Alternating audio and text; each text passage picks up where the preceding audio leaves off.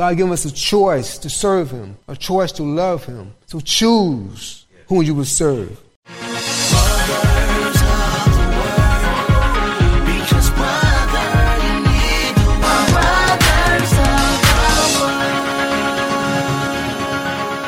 And now for Choose for You Are Chosen of God. Welcome to Brothers of the Word, because brother, you need the Word. Amen. The open verse comes from Second Chronicles chapter 7. Second Chronicles chapter 7 verse 14.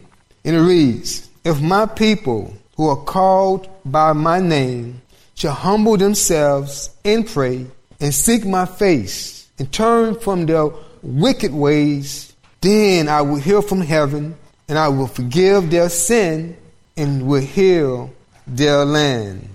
The title of this message is called Choose, for you are chosen of God. Choose, for you are chosen of God. In Joshua 24, Joshua admonished the people saying, Choose you this day whom you will serve. So choose. God give us a choice to serve Him, a choice to love Him. So choose whom you will serve. First, I would like to show a distinguishment between the two words. The words is chosen and decision because they kind of go hand in glove. The word chosen is defined as to select from a number of possibilities or pick by preference. The word decision is defined as the act or process of deciding, as of a question or a doubt or making a judgment, or the act or need for making up one's mind. Therefore, before we choose to act on something, whether small or great, major or minor, each and every decision that we choose to make will continue to shape and mold us, have an impact on those who are around us, from our inner circle to our outer circle, including family members, friends, co-workers, and even these days, the social media followers, which give us great value especially if you are a believer, a true follower of Christ. Why? Because people are, are, of this world, unbelievers are watching our daily actions, our activities, or what we say or do, especially how we respond in difficult situations. I'd like to show light also to this word chosen. Chosen in this context is to be referred to as like the elect of God.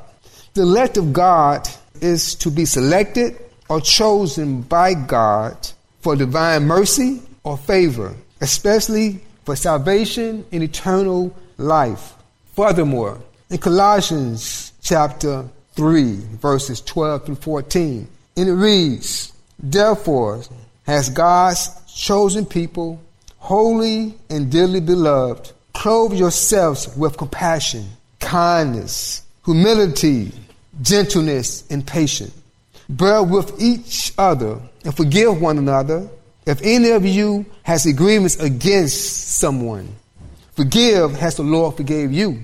And over all, all over these virtues that I just mentioned, it says, put on love, which binds them all together in perfect unity. Now, in this complex world that we live in today, it's easy to become overwhelmed and bombarded with decision making process of, of choosing, of choices. What is is wrong or right, good or bad, healthy or unhealthy, righteous or unrighteous. Each decision that we choose or have chosen to make will somehow affect our present day and future days ahead, impacting generations to come. With our past decisions and choices we have made in key areas of our lives, hopefully we are now in a mature position to look back, to glimpse over our lives and sit still for a moment in truth, be honest with yourself with attitude of thankfulness, I'm sorry, attitude of thankfulness or regretfulness concerning our overall decisions. So we're now in a position where we can look back and see decisions that we made that shaped us, that molded us up until this point of our lives. The question that I have are we thankful or regretful for our choices over our lives? Are we thankful or regretful for our marriage. Some may say, sure wish I had married Sally or wish I had married Billy. So are we happy with our spouses? Are we happy we chose the right person? When it comes to our job, career, are we thankful? Are we grateful? Are you thankful each and every day for your job that you chose? Are you regretful that you didn't take the promotion that could have prepared you even farther? Are you thankful or regretful for your financial decisions that you made over your life, over the years? Could you have done better? Is it too late? How are you feeling? Are you thankful? Are you regretful for those decisions? Are we thankful or regretful for our health condition? Now, since we're up in age now, we can look back and say, well, I really need those potato chips. I really need that candy bar. I should have went to the gym. Now I got high blood pressure. What can I do? How's our current health condition? The choices that we made that have shaped us until this point. Thankful or regretful with relationship between family and friends. Are you in good status with your family, with your friends? Or did you say something that kind of upset a person and you regretful that you didn't go back and make things right? Or you thankful that you held your tongue when you should have said something, but you said, I put it in God's hands? Are we thankful or regretful? Are we thankful or regretful for educational status? I should have finished high school. I went to college, but I wasn't focused. Now I'm out. Wish I had of. I regret. We thankful that we pressed on. Choices that we chose to make that have shaped us to this very present. Now, some of us may be at a crossroads and we need to ask ourselves these questions. Why did I choose? Or why didn't I choose? Or why am I choosing to make this decision now? This is about choices. So choose. You're chosen of God. God giving you the choice to choose. Now, in those decision making, were you governed by strong emotions of fear, peer pressure, misguided advice, or impatience? Those type of emotions place a factor in our decision making process of choosing. This is why we has chosen children of God we must take a look at our free will choices. Although God gave us free will, He did not give us absolute free will because He knows we are prone to go astray. We look back in Genesis, you can find truth when the people was on one accord. It was building a city and a tower. God had to confuse their, their language, their tongue. The situation was called Babel. So that was an example that God will will supersede our will any day of the week. Now, if the free will is a gift from God, we need to return it to Him and allow the Holy Spirit to guide our free will choices before making any critical or found decisions. The Holy Spirit is our helper. He dwells in us to guide our thoughts in making wise decisions that if we choose to acknowledge Him.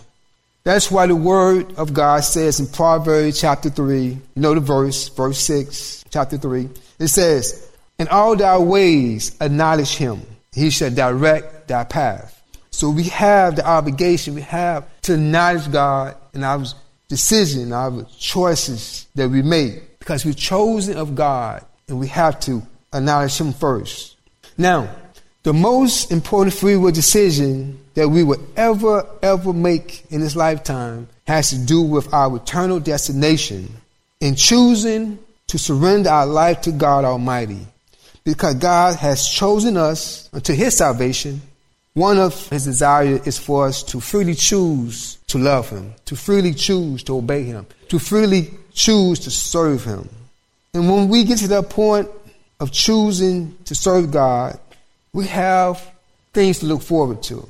In choosing, we have this great mercy. And a few of the things that we have to look forward to is to serve under the lordship of Jesus Christ and to be seated with him in heavenly places. To be set free from the power of darkness and deception. We can look forward to having the divine privilege to walk and talk with our creator of the universe as Enoch.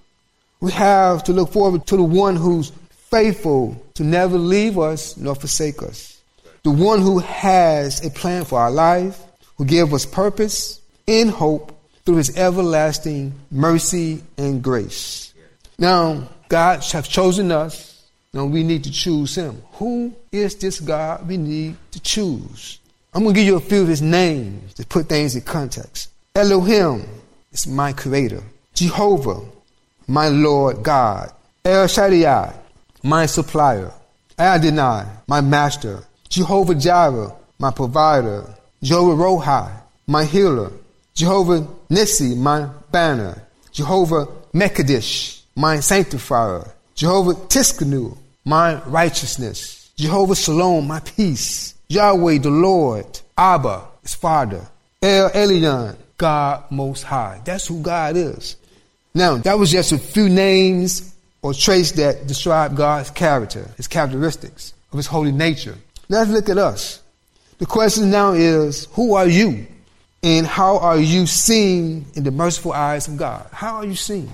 Who are you? First, you are a child of God. You are loved. You are not a slave anymore to sin. You are blessed.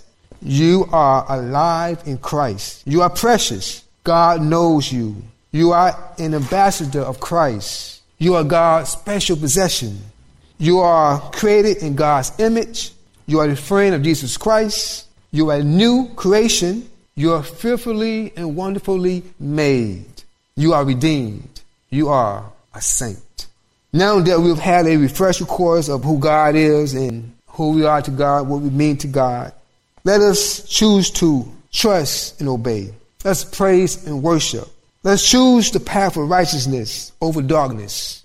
Because in 1 Corinthians chapter 10, verse 21, it reads, You cannot, once again, you cannot drink the cup of the Lord and the cup of devils. You cannot be partakers of the Lord's table and of the table of devils. Also, share the good news of Jesus Christ and establish a relationship with God. Those are things that we can look forward to doing on a regular basis. Now, throughout the Bible and all throughout history, God has always called and chosen men and women and nations for divine purposes. From Abraham to Moses to Noah Samson, the Apostle Paul. The list goes on and on and on. And some of the reason is that God wants to show his glory. He wants to demonstrate his power and to show manifestation of his promises. In Matthew chapter 22, verse 14 reads, For many are called and few are chosen. We're chosen of God. For instance, we know the story about Moses. Okay, when it came down to Moses and Israelite, his chosen people, choosing to leave Egypt, most of their choices was influenced by the mighty hand of God. We know that that God chose Moses to go and deliver his people out of Egypt. His chosen people of God. Moses was reluctant. He didn't want to go down, but God influenced him. He chose to obey, to go down, to choose to deliver God's chosen people. God chose Moses to return to Egypt to deliver his chosen people out of the land that he chose for them until time of promise. So God is a perfect choice maker. He's perfect in all his ways. He chooses. He called. He has a plan that we cannot see most time. Now, the Israelites seems to be somewhat content in the land because they was there over 400 years. But God had to stir up the pot, get them to move, to choose. And so the question is, why did they choose to follow Moses? Because God set them in, in a bondage situation. They saw the miracles of God. So they chose to leave the land of Egypt. No one, no one stayed, no one bickered, but they saw and they chose to move. And God had a lot to do with their choice making, like us. Same thing. God has to make us choose certain things that we don't want to do. He has to stir things up in our life, in our world, to get us to move in the direction that He wants to move in and choose to follow and obey. I'm going back. Israelite, they saw miracles. Before they left, they had a pit of cloud by day and by night over them. So they saw the tangible move of God on a constant basis. So why did they choose to murmur? So why do we choose to murmur? And one of the reasons, some of the reasons are, became weary. We become weary on this journey with God. Uncertainty, some situation we don't know about. It's unstable, we don't know. So they were uncertain about some things in their life. They wasn't used to being out in the wilderness. The conditions, the elements. They wasn't used to that. They began to doubt. They began to fear, forgetting the recent miracles of God. That's why they began to murmur, as we do sometimes. We forget about what God did few weeks ago, that He intervened and He did this, He did that. You saw this, you saw that, how He moved. And sometimes we get in a place that we get frustrated because He's not moving right now in this season and in this moment. Next question, so we can relate to. Why did they choose to follow after false gods and idols? Well, simple. Past practice. And one of the main reasons that I believe is no true relationship with God. No true relationship with God has to do with them going after false gods and leaving the presence of the Lord. Next question. Why were they choosing to return to Egypt? Similar. Familiarity. They're familiar with Egypt, the land, the food, the commonness, the complacency. And also the eyes were not on the prize of the promise. God made a promise to Abraham, Isaac, and Jacob, and it began to take longer. They became disobedient in their spirit. It caused them to stay longer, caused many to die in the wilderness. Most of them, when they faced conflict, they wanted to go to Egypt. They want to go back. Take us back. But they didn't say that. They chose to leave because they followed God and they saw the miracles. Although they could see the cloud by day and fire by night, yet they still wanted to, to return to a place of abundance. We can all relate to those, to Israelite in our lives, I'm pretty sure. When you get into the storms of life, things can happen. The thought process can go back. And I can relate to those situations that they was in, but just in a personal life, of challenge and growth, our faith. This is how God operates to draw us closer to Him, to keep us on His wings. Now, in conclusion, I'd like to return to the open verse, Second Chronicles, chapter 7, verse 14. But now I want to put the choices in the verses. And what I mean by this, I'm just going to make some adjustment to show clarity of choosing the choice making that we have when it comes to serving God, serving others, and choosing to do the right thing, the wrong things. If my people, which are called by my name, if my people, if my chosen people, if my chosen people, chosen people, which are called by my name, shall humble themselves, shall choose to humble themselves. It's a choice. God said, if, shall, shall choose Next verse. And pray. Choose to pray. Are we praying? Are we seeking? Are we humbling ourselves before the hand of God on a daily basis? And choose to seek my face. Are we choosing to seek God's face? We know the scripture, seek ye first the kingdom of God and his righteousness. All these things shall be added. Are we choosing to seek God's face? And turn from their wicked ways. Choose to turn from their wicked ways. Are we choosing God, man, sin? Are we turning from our wicked ways? When we're tempted, when we in grabs, can we turn? We can only turn by the help of the Holy Spirit. Then God said, Then I will hear from heaven, and I will forgive their sin and heal their land. Amen? So remember, according to 1 Peter, that we are a chosen generation, a royal priesthood, a holy nation, and a peculiar people. Once again, that we are what? A chosen generation, a royal priesthood, a holy nation, and a peculiar people. So choose. When you are chosen by God, choose with God. Choose to serve God. Choose to know God. Choose the right thing in every situation with the help of God. Amen. Everybody received tonight? Amen. I hope y'all got something out of the message. Thank y'all for coming out tonight. Thank God for allowing me to be up here to deliver the message. I just thank you, and I just want to just pray before we close out. If you would, bow your heads. Almighty God, in the name of Jesus, we come before you. We choose to serve you. We choose to come before you when we are caught in sin, to repent of our sins. We choose to, to acknowledge that we cannot do anything without you. We need you it comes to our health, come to our jobs, with our family, with our friends. We need your guidance in every way. Thank you for our families, for our spouses, for our children. Thank you for your protection you give us each and every day. Traveling grace. Thank you for your love. Thank you for the people of the ark. For those who tonight, those who serve faithfully to God. I pray blessing upon your lives. I pray that we will go under your mercy, the angels surrounding us as we go home. For this message will be forever attached to the hearts of the people.